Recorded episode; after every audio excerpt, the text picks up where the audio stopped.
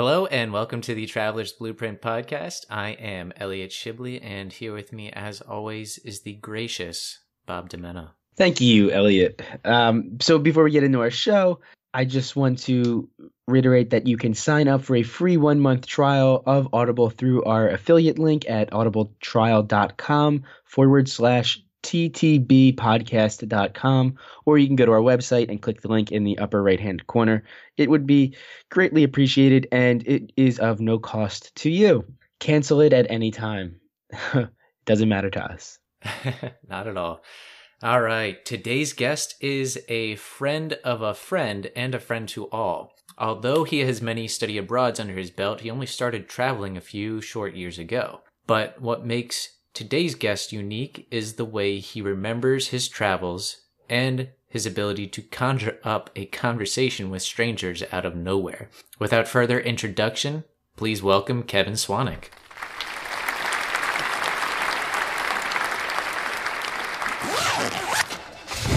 Welcome to the Traveler's Blueprint. Start designing your next adventure.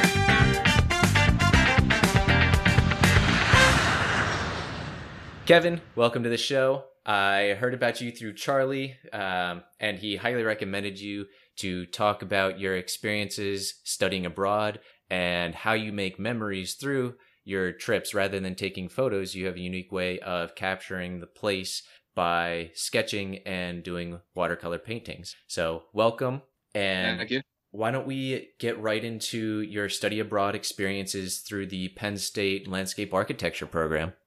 Yeah. Um, well, first, I want to say Penn State Landscape Architecture program is great because they provide a lot of opportunities uh, for kids to get out um, and study, not just in all over like the U.S. They'll take kids to Southwest um, United States, Arizona area, and study that landscape. But they'll also take kids to Barcelona, Tanzania, um, and Germany. So my first time abroad ever, not just study abroad, um, was when I went to Barcelona with Penn State, uh, specifically the landscape architecture program. So that that was for six weeks, and it was cool because I started out that six weeks with my brother. He was doing an internship in Germany, and so we just spent a few days beforehand just um, exploring the city. So that was awesome. Um, and that was really where I started to uh, create some travel habits that have um, stuck through the years. And one of them was was painting and drawing, which I learned from my good friend David. Um, shout out if he's listening. But uh, and then the other thing I think was I'm a very social person, very friendly, and so I say the I'd say the other way that I try to let the landscape or, or the place in general uh, make a mark on me is by creating like interesting, random, unique friendships with uh, the, the, the local people. Um, so Barcelona, I made my made a friend named Titi, and I uh, I bought a bike from her, and we would go by the bike shop every single day on our way to class, and we just became such good friends just by smiling. Uh, she actually offered me a job to work at the bike shop, um, and I tried to work there when I graduated, but it didn't work out for whatever reason. But that was my first time abroad.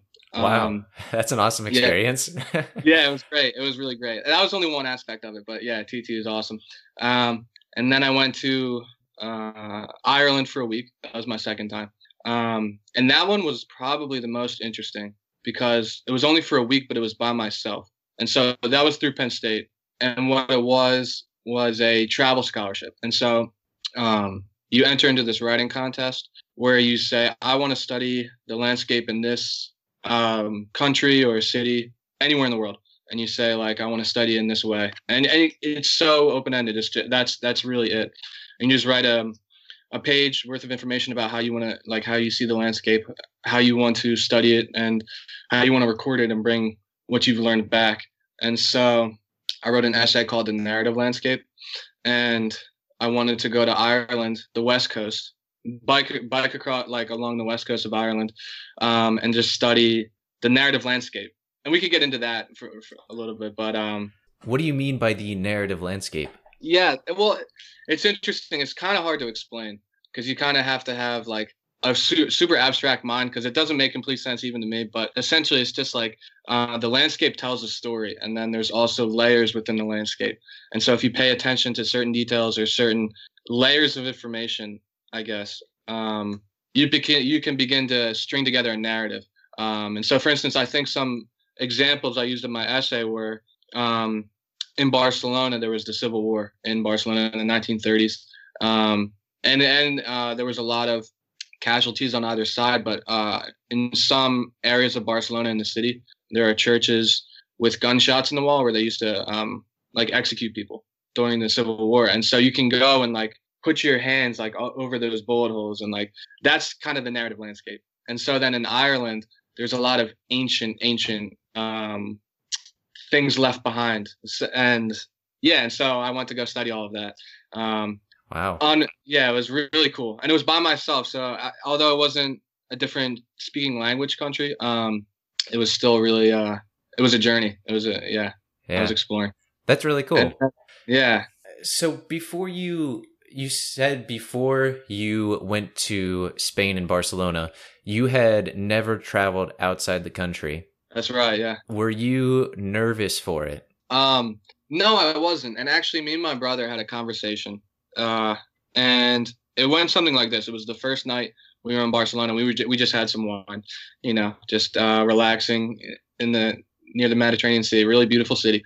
But we were just remarking on how a lot of pressure is put on like um, how different everything's going to be when you're over in another country or like you, know some people get like shell shocked or just like are really it hits them in a, in a really significant way and sometimes in a bad way but me and my brother were saying you know these people are just kind of they're human beings um, and you know it's just beautiful neighborhoods but it's nothing that you can't conquer you know? So i think like we weren't we weren't nervous at all and i spoke good spanish good enough um, yeah and it was and so we, I, I made a seamless transition, I think, to to the city. All right, that's good. I know some people struggle with dealing with culture shock and even preparing to be away from home for six weeks.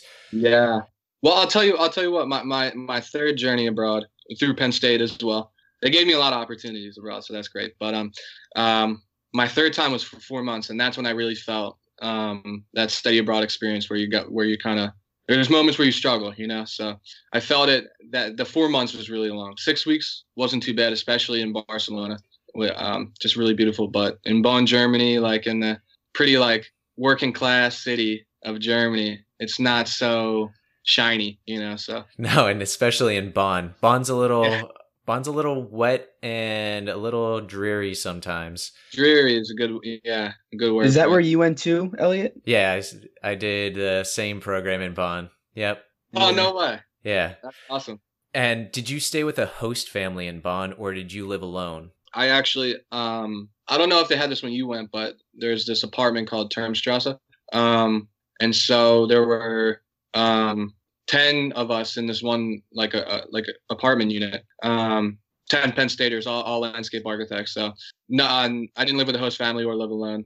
And i think honestly i would have preferred to like branch out a little bit but it was still fun. Uh when you were studying in bonn what were some of the highlights in terms of the actual school material? Did you study at a program in bonn or was it through like did Penn State professors follow you there and you learned from them, or did you learn from German professors? Um, it, we we learned from German professors, but it wasn't it through a, a university in Bonn. It was um, it's called AIB, and I can ne- never remember exactly what that stands for because it's in German and you know it's just AIB. But uh, they were all German professors, but they were all focused on Penn State students. Also, also Texas A&M students, but they were in the same class as us. So I'd say my um my highlights in terms of the actual experience academic wise um, would be my experience with like the, the books they had in our school environment. I've always been like i always love going to libraries and just kind of looking around exploring and just picking out random books. And i'd say i learned the most about landscape architecture out of all my four and a half years at at the like with this collection of books they had. Because they were all just like it had like a weird German European influence on the landscape architecture theory, but it was also just like really applicable to what we were doing. So that was kind of my secret, like half blood prince, you know, secret expert opinion. So yeah. yeah, I'd say that was my highlight. That's awesome. Yeah. And uh, what did you, when, uh, let's back up through the study abroad program, did you gain insight about the world, about yourself through your travels? You yeah, you do, but not. I I don't think it's in a way that's very definable. You know, so it's hard to put it into like a a neat answer. but you definitely learn so like so much about yourself and so much about the world and similarities and differences between cultures. But it's nothing that you can you can it's nothing you can learn without actually going there and like kind of being in that environment. I think you also I, th- I think two things happen. One is that you gain more trust in yourself, more confidence, especially if you go out on your own or you explore, uh, even if, if it's in your own neighborhood. When you explore on your own in a place that doesn't speak English and you, you know you're by yourself, you really have this sense of independence, which could be scary at first, but when you let when you let that happen, you you, you gain a lot of confidence and esteem. Yeah, I found that the one of the first times I traveled, you really it really opens up your mind. You don't really get that same mind opening capabilities when you travel within the US. There's not as much culture shock is part of it, but it's just being somewhere that you're not familiar with, you're uncomfortable, and you can get that a little bit in the states, especially if you're from the Northeast and you go to the West Coast or Yeah, the yeah. South or the Midwest. Even they're a little different, but there's still there's still familiarities that make you feel comfortable. Yeah, absolutely. And when you travel to Barcelona, even if you know the language, it's still it's still different because everywhere everyone that in the United States speaks English. There's Right. some everyone that we usually surround ourselves with speak English and there's a lot of Spanish speaking, there's a lot of Arabic, there's a lot of other languages in the United States, but it's not as prevalent as English. And Yeah. we become familiar and complacent with that and then even going to Ireland where English is still prevalent, it's a different a very different and strong accent. Yeah, lovely accent. Yeah. It is. It is. I would say going off of that, languages I think are like one of the most beautiful parts of traveling. And I think when I was in high school, there were some people who had the opinion that we shouldn't have Spanish class. It's dumb. It's a waste of time. And that is like a that's so tragic because like just being able to communicate with someone in their language, you gain trust with that person immediately. They immediately think like you're over here to experience what I'm like. It's the it's the typical American tourist that can't speak the language, which is fine. Languages are difficult, but um, I think if you can manage to get that, um, It's, language, it's like you join their club in a way. You know, you're part of their club. that's They exactly accept you as sort of being not one of their own, but they see the effort and they appreciate the effort. And then in turn, they're going to be friendlier with you. They're going to give you information on the country or the town or which restaurants to go. You're going to gain something that you would not have done otherwise. Yeah, I, Yeah, right. I want to learn Italian so bad, and I tried. It's just it's just so time consuming, especially you know when you have a lot going on. It's it's hard to do. Yeah. You also need that like you need to practice it, and so if you're not in Italy, Right, or Spain, or Mexico, you can't really. You need you need to like be in that environment, you know. Yeah. Right, or and you need somebody yourself. to do it with you Yeah. too, Elliot. If you want to uh, start learning Italian, let me know. We'll go back and forth. All right. I think if you just had at least one person to converse with as you learn it, it, it might help out. Yeah. Yeah, The other thing with language is that language and specifically Americans that foreigners hate about us is the fact that a lot of us and I, I'm not speaking for everyone, but I am speaking for a lot of the American tourists. When we go abroad, we have a little bit of arrogance and we expect people to speak English. And yeah, we that's exactly right. we assume they all know it and we don't even try like bob said it, it goes a long way to try to learn the language even pick up small words like hello thank you you're welcome excuse Yeah. me just those little pieces Absolutely. That's I try to do that um, everywhere I go. At the minimum, hello, Yeah. goodbye, thank you. Um, yeah, they Just enough to survive, you know. The bathroom, can't forget about the bathroom. yes Yeah, the bathroom beer. It's key. It's key. Beer. is always a good one to know. Yeah. Yeah, yeah, food please. yeah yeah. So, so Kevin, in, in addition to, so you know, obviously your experience is incredibly important to you, and when people are traveling, they typically go, they take a ton of pictures, they dump them on Instagram, mm-hmm. and they're awesome. I love taking pictures. I think it's Yeah, it's for an sure, yeah. amazing thing to do to be able to freeze that moment, bring it back with you, and look back on it forever.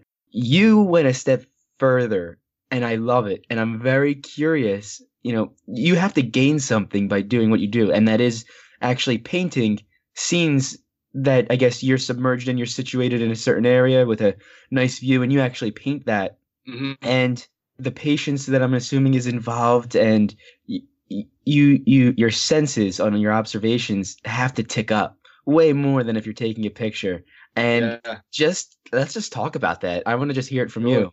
Um, yeah, I mean, yeah, I won't come out here and be like I'm anti-photography or anything, you know. But uh, I the, it, on my own person on my own personal journey, I developed a habit of painting through landscape architecture, and so um, my my good friend David Kim is a really really like brilliant artist. He's he's he has a great talent for drawing, hand drawing, hand skills, painting too. Um, and when we were in Barcelona, he kind of sat me down and we would go places. And when we were with our class um, at all these cool places like La Sagrada Familia or Park Güell, you know, um, he sat me down and we would practice drawing. And it was so cool because he has just such an awesome perspective about it that you can easily get better. And most people will just say, I'm not good at drawing and give it up. But I believe like any anyone can draw, anyone can paint. And so I started to do that. And what I found was um, if I were to take a, like a picture of all the places I went to, I, I would probably take like 20 pictures while I'm walking and never look at them again. That's that's just me. That's how I am. Um, and I won't remember the the things I took pictures of. Um, and and I think they just mean less to me. But when I sit down in one spot and paint for four hours, um, this one area, you you like the the place you are just leaves an impression on you that is now a part of you in a way that photography it's just on your phone but like when you really sit down because painting it's less about the the result it's less about the actual painting when you finish it it's more about actually sitting there. And i think what you said how it takes so much patience like I, am sitting there i'm like i'm gonna get I'm, i gotta get up. Like i gotta quit this. This is a bad painting. This is a bad drawing. People are looking at me weird. Um i gotta get out of here. You know i have things to do. But like you have to fight those thoughts until you get to a point four hours later. And i've never been calmer than after doing a painting like in one of the cities i've been to or anything like that. It's i recommend it to anyone because you just you just yeah go ahead can you uh, give me a specific location that you painted and, and what that experience was like what was one of your favorite spots that you've ever painted oh that's tough um my best painting i think was one that i did in barcelona and i was in poble sec a neighborhood um that isn't as touristy. It's not as old city, but it's it's it's a really beautiful neighborhood. Um, and I just sat on these big, large steps over, and it was like, so there's there, there's Montjuic, there's um, it's it's this big like mountain right next to the sea, but it's like right in the city, and there's parks all over the face of the mountain.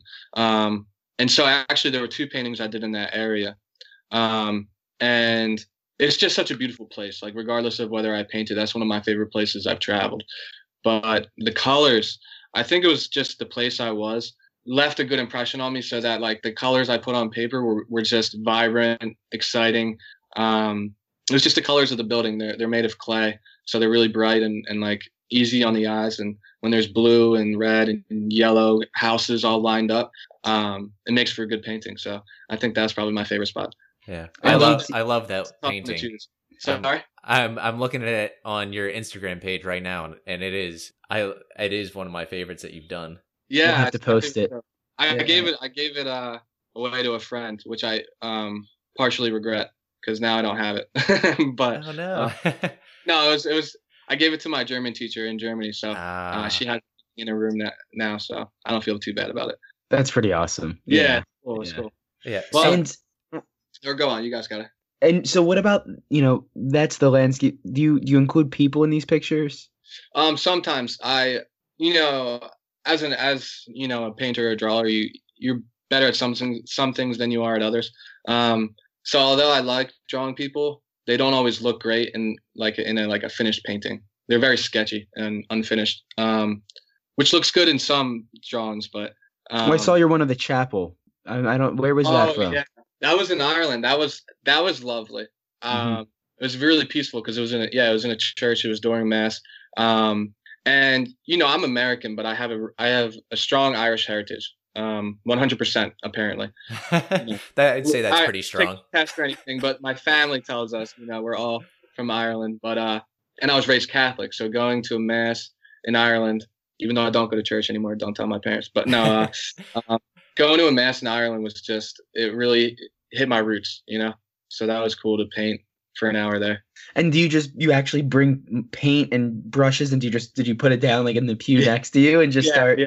And did people? What about when you have to get, you know, stand up, kneel, get down? What'd you do with? Oh, the, uh... I mean, I think one of the exciting parts about painting is like being in those weird positions and just. It, I think like sitting at a desk and drawing every day is great. You're gonna do like great work, and um, but if you really want to challenge yourself and try to like discover the mastery of the brush or the or the tip of the pencil, if you're like crouched like on one knee like while it's raining and you can still manage to draw that straight line i think like that's that's really um, a goal of mine is to be in that kind of uncomfortable spot and still just like let the drawing speak for itself kind of you know? i like that a lot i like that yeah and i'm sure you know it's not going to be perfect because you're going to have to move up and down and I, I I would view those imperfections as part of the story. You know, you, you might remember whatever caused you to maybe draw the line the wrong way or you know whatever it may be and yeah. and it can bring you back to that moment and maybe Absolutely. add to the feelings that you had in that time as you were painting that that's really cool man i really think that's awesome i'm excited yeah. to to share some of your work on our page and, and get oh, it out there thanks. i appreciate it yeah and actually I, there's the, yeah go ahead so painting is uh, i think is a phenomenal way of remembering the place because in every single one of your paintings you can look back and you if you compared it to a photo, you know what made an impact on you because right, you yeah. either didn't draw it or you focused on it. I love that, yeah. And that's not something I think about because that those paintings were kind of you were you're like me painting it was very natural. And so you're I love that you're saying that because I never really thought about it, but I do choose what made an impression on me. Or no, I don't even choose it. No, what it's just there. It's yeah what cool. what made an impression on you comes out through your pen and your paintbrush on the paper. Very genuinely, yeah, I love that. Yeah, that's awesome. Actually, the the one that I really my favorite one, uh, the Barcelona one on the steps, Poble Sec. Um, if you look at it, some of the some of the line work doesn't make sense. You know, some of the light poles are bent, you know, at angles. But like what you're saying, the imp- imperfections kind of give it a character. Um, that's like super, just a super genuine thing. Absolutely. What's your Instagram handle? I'm gonna look it up right now. It's called Don Pablo underscore official. All right. Yeah, it's great, and I, I love. So you have a mixture of pen drawings um, with watercolor and just pen drawings. Yeah. And as as a landscape architect, we do use those lightweight pens all the time. And yeah, they're all I love how they look. And then that, do you have to wait? A li- I know this is getting a little technical, but do you have to wait a uh, little bit before you start to use the watercolor so it doesn't bleed? Um, so me, my personality, um, is kind of, uh, laissez faire. And so when I paint, I, I'm not a very technically skilled painter, I would say. You know, I don't know how long to wait or how much water to mix with the pigment. I kind of just go with the flow and whatever happens, happens. So I've definitely drawn on line work that wasn't ready to be or painted on line work that was still a little wet. But for the most part, you know, it holds up. But I think it's fun when it when the ink dries because then it just adds a little more style, you know. Yeah. Do you ever get do you ever get people come up to you or do you have people come up to you and start talking to you about what you're painting, discuss it, anything like that? Absolutely, yeah. I I have made a lot of interesting friendships with um people yeah just people like looking at me draw or paint and i'll talk to them a little bit or um, it, i'll give them a painting which is really great. Um, yeah in ireland um, actually the story that charlie probably recommended for me to come on here for was this was this story. So i was in ireland and it was the week long one uh, where i was by myself. And it was and uh, I, that was my favorite experience probably maybe in my life because it was just such a journey. I was biking in the rain. I was meeting new people. I was in um, bars along the harbor, um, in old, really old Irish villages and stuff, and just meeting cool people. And um, the first day I was there, I was a little lonely. You know, I didn't know where to go. I was in Galway for like two or three days, um, and it's not an enormous city. And so once you get there, you're kind of there. Um, and but I ended up going in this place called Busker Browne's, and um, I started dancing with like these three old ladies. It was like a, it was like a Galway J, Galway Bay Jazz Club or jazz band, and they were playing like really old swing music. And at first, I was just watching the atmosphere, but then like these three these these old ladies were dancing, and you know I was moving a little bit too because I, I like the music, and um, they pulled me onto the dance floor, so I was just dancing with them, and it was really funny. But then at the end, the the one lady, um, she was she was recommending me everywhere to go to see good music while I was there. Um, and so she wrote down all these times where I could find like old traditional Irish music. Um, and it was awesome. Like I, so I was set, I was set up. And that night at the Crane Bar, they were playing old, old Irish music, you know, uh, something they do every Sunday night at 7 p.m. And so I show up there. I'm really excited. This is the first, um, like event I was going to, I guess, or the first time I was going to really listen to that Irish music in the pub. And, and I walk in and it's completely quiet and it's probably the size of it it was like 20 by 40 foot room um, with a bar. There was two people to my left and like four five maybe six people on the right. No music really quiet no stage or anything. I was like where am i? Where how did i get here? So i was like all right i'll stay for a beer um, and then get out of here so i went up to the bartender i got a guinness it tastes great over there by the way I've Uh, heard they taste so much better over there than they do it's, over here. different. it's a whole different beer I feel It like. is. It's the water. Yes, it must be. It must be. Um, but yeah, so I sat down. And I was just drinking my beer, and all of a sudden, the, a whole band behind me, the four or five people in the back corner, just sitting at you know tables and chairs and drinking beer, pulled out a bunch of instruments and just started playing. So they weren't on a stage, and they were all circled into each other. So it was really cool because they weren't playing for an audience; they were just jamming together. It was it was so cool. Um and then you know eventually people started to show up and listen because it's you know it's such a great environment. But um they they they took a break at one point. An old man who was playing with them um came over to the bar talked to the bartender. He's a really chatty guy as a lot of irish people are. And then he like turned to me and was like hey what's up? And i was like hey what's going on? His name was peter was like i'm kevin he was like come sit with us uh, and so he he pulled up a chair and i sat with them and they gave me a drum and I played with them for about an hour. Um, like just I have I actually have a drum. I could show you the drum. Um, yeah. Sorry. Play That's some. awesome. Yeah. That's a really cool experience. That's something that, uh, yeah, I don't So know. I'm Just sorry, viewers at home can't see I this, know. but this is what this is an old um, Bodhrán drum. It's like really, it's like an old Celtic instrument. Um, they gave it and- to you. what? They gave it to you after you were done. No, actually, they recommended me uh, a music store to go to to buy one. Okay. Um, and so I did. That would have been cool if that was the same one. though. But, that uh, would have been cool. So how uh, do you how do you play it? Is it just hands or do you actually use drumsticks? I, I I'm not gonna try and play it because I am awful, you know. And I think if I played it, I might hurt someone's ears. But um, it's like a drum. I actually don't know where the stick is, which is why also why um I won't play it. But yeah, you hold it on your on your knee, and then you strum it like a guitar with like a a, a drumstick. Oh, Um, really? Uh, yeah, and now, it's- now I really want to hear it. It's it's like a super quick rhythm. Actually, on my Instagram, there's a video. It's very short, but it's at the bottom. But it's um a video of me with very short hair. You might not recognize me. Um, but you can hear the music that's playing. I don't know if you'll be able, be able to find it. Are you looking it up, Elliot? I am. I'll find it really quick, and we'll we'll edit out the silence. Sweet. Okay. Cool. Cool. Cool. I can talk while you're looking. I looking. think I found it, Elliot. You want me to play it? Yeah. Yeah. how's-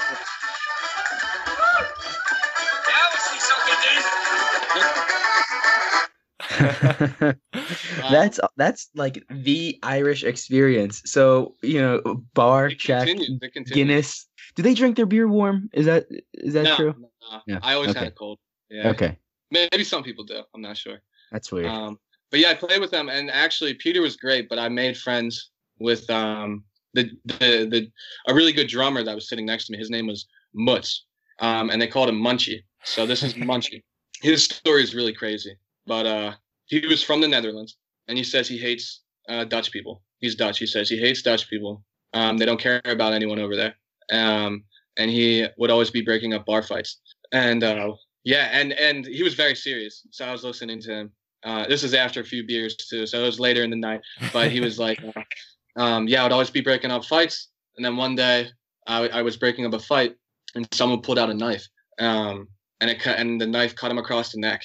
And so he started to, um, he was holding his neck on the ground, and no one helped him up. Everyone left, and so he walked himself. It wasn't like extremely far, but it was. It was. He he walked himself to a hospital and went into a coma for a week. Um, wow. and when he woke up, he left, never went back, and went to Galway, Ireland, and he's been he had he has been there for like 25 years or something. Um, but he's a great drummer. He has a ton of instruments in his like suitcase that he brings around, and he was teaching me how to play. Um, and we became really good friends to the point where I showed him my paintings. Um, and we started talking about his experiences and in um, like Donegal, uh, those areas that are more wild, more rural, I would say. Um, and he and he said he loves uh, graveyards, especially. He he just loves the solemnness and um, the atmosphere. And he said, I told him I was going to Ballynahona the next day, which is a town like on the west coast in a rural place, and he says it's his fa- favorite cemetery that he's ever visited in his life. And so I told him I would paint him a picture of it. Um, and in, in return, he sung me um, he sung me a song about the cemetery, Ballynahona, and it was such a really crazy experience because everyone in the bar was quiet, and he was just singing this song, and he and he was singing it to the to the bar, but he sang it for me because it was you know about the cemetery and this town that I was going to. Um, and so yeah, the next day, like I left, I went out there. Uh, I went to the Aran Islands, but then on my way back to Galway, I stopped at, I stopped there and painted something. Um, and eventually, I went back a couple months later. So I was there in March, and then in October we were we were in Germany. And during that time, I went to Galway. And I didn't. We didn't have each other's number or anything or email or it, it was just like we saw each other in person. That was it. I told him I would paint him a picture and bring him bring it back to him one day. Um, and so it wasn't years later, but it was still cool because I walked in in October on a Sunday uh, in Galway, Ireland, at the Crane Bar, and he was in there. And so I gave him the picture, and it was a really great reunion. Um, oh my god! yeah, yeah, it was That's awesome. awesome, man. It was cool. Did was you really- did you take a photo of the picture before you gave it to him? Uh, I th- it should be on there. It should be on the, on Instagram. It's a, there's like a cross. Um, I actually I think I could have done a paint a better painting for him. Um, but the, yeah, it's a, it's of a cemetery. I don't know. I might look and see. I'm not sure if I have one. It should be in like uh, the towards the bottom in the group of Ireland paintings. Have you ever tried to sell these or anything like that? Um, I haven't. People tell me I should. Um, I haven't gotten around to it. I'm not against selling them, but I also do like the idea of painting for friends. Um, and just sending them whatever I paint them. It's really uh, it's more of like a human connection thing than like a um a money thing, which is Yeah. nice. Well, Yeah. if if you're ever interested, Bob and I would love love a painting from you. Oh, absolutely. Absolutely. Yeah, sure. Yeah, give me a address and I'll send you one over. That'd All great. right. Um, and I Ireland is holds a dear place in my heart as well. Uh, my Yeah. wife is not fully Irish. She's not as strong Irish as you are. She's only 25%. She wishes she was 125%. Everybody does. Everybody. but she she's an Irish dancer. Well, was an Irish dancer Wow, for almost 10 years and we were there while I was studying in Germany. We did spring break there. Nice. We we only did we did like a bus tour. We did something very old and touristy, but Yeah. we just did the southern ring loop. It's worth it though. It was it was the easiest thing to do. We didn't want to have to worry about driving or setting up our own uh, hotel rooms, transportation, and we have so many great stories. And a few of them, like the first pub we went to in Waterford, we it was just like a Monday night. It was dead, and there was only one pub open. And we went in, we got our Guinnesses, and we we ended up playing darts with these two Irish guys that we could barely understand. Oh yeah, yeah. Sometimes yeah, they're speaking a different language even though they're speaking English. yeah, It's really crazy. And Amanda prides herself in understanding Irish accents and Scottish Yeah. accents, and she didn't understand it. She got maybe every fifth word, but Scottish is even harder. Scottish Yeah. is harder. Yeah. I would say the hardest accent I've ever listened to uh, in that region, at least, was uh, on the Aran Islands. Not not on the mainland Ireland, but way on the west coast. Uh, I was talking to a guy in a bar, and most people you can understand, but this guy, he was like 70 years old, definitely probably never left that island. Um, and I did not. I just like nodded my head and was like, man, yeah, it's got a long thing you can do. Yeah. Um, idea. and so one of the other trips we or stops was near the near Blarney and the Blarney Stone, and we had Nice. dinner one night at an Irish pub. There was a bunch of people there. There was going to be Irish music, and Amanda was like, "I'm just going to ask them if I can dance to it, if they'll play a reel." Hmm. And so she went up and talked to the musician who was playing an accordion, and he was like, "Yeah, I'll, I'll play a reel for you. How fast do you want it?" and she was like, "Not too fast. I want to. I haven't danced in a while." so he played the reel, and she danced for a good like three minutes. Like I think she did two two jigs through the reel, and everyone. That's awesome. Yeah, she said it was one of the highlights of her life up until that point. I'm sure it is. I'm sure. And I is. wish I had a video. I I got a photo right before she started and right and like kind of in the middle, but it was awesome.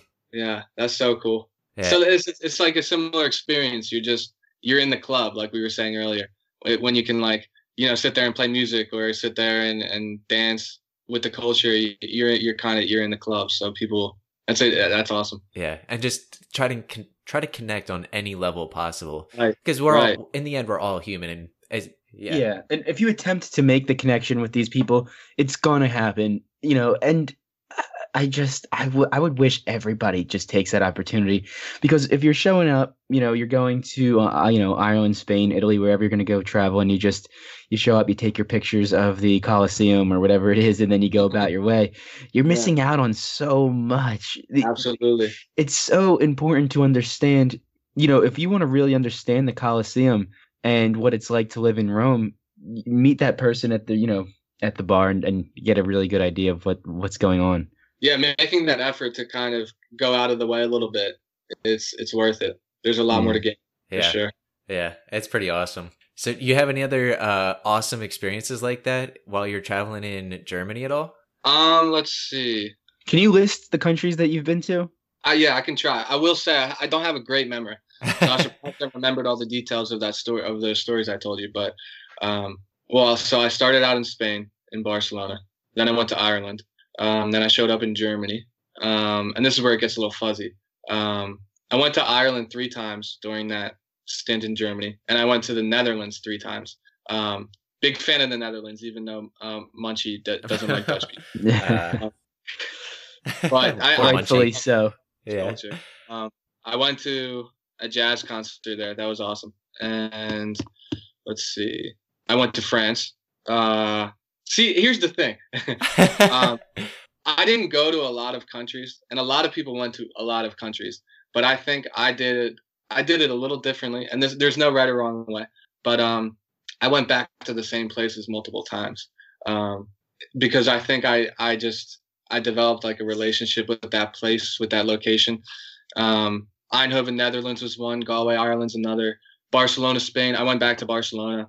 I like returning to places because you kind of get a, a new experience every time, and it's more it's it's more layered. You, it grows more than just going to new places yeah. uh, every weekend. Not that there's anything wrong with that. I mean, a lot of people went to a lot of cool places, well, you and I missed out on a- as you as you mentioned earlier, you start to build a narrative of your trips. That's right. That's right. Yeah. yeah. Layer upon Yeah. layer.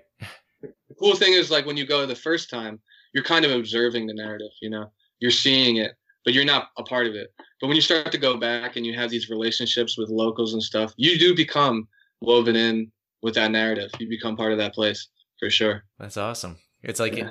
uh, not to not to stretch this metaphor too far, but it's like the first time Love you go, the first time you go there is like you're you're getting your piece of paper out, and the next time you go there, you're sketching in your memories, and then the the next time you start to build on those, add more detail, and every time Absolutely. time, colors. Yeah, yeah and i would say i would say the key thing like for traveling is to have people to go back to as well even if it's just like a bike shop owner or some drummer in a bar you know it's worth it just to develop that friendship where you could you, you could come back and they would recognize you. I think that's that's a good goal to have. As part of your and as part of our uh, tradition with the traveler's blueprint we've been asking guests a little bit about their experience to touch on if we had an aspiring traveler someone especially young that may be in college currently or high school um, that is looking for a way to travel how best do you recommend they start looking for uh, study abroads to go to? And do you recommend doing a study abroad with many classmates or would you recommend doing it trying to do it alone? Well, I think uh, everyone has their own style of traveling. So I'm not going to say mine's the best or anything. Um, I will say that if you are like me, going alone is a much more gratifying and um, worthy experience than going with a bunch of classmates. For instance, when I went to Barcelona, I was there with my brother, but he had left, and so I had probably a day or two before the rest of my classmates showed up. And during those two days, I didn't speak any English. I only spoke Spanish. I was I was in that country. I was in that city, walking around. There was no one I could speak English to, you know, confide and be comfortable with. And I thought that that was my best experience in Barcelona. When everyone showed up, I stopped speaking Spanish. I spoke English with my classmates. It was easier to stay with them as a group.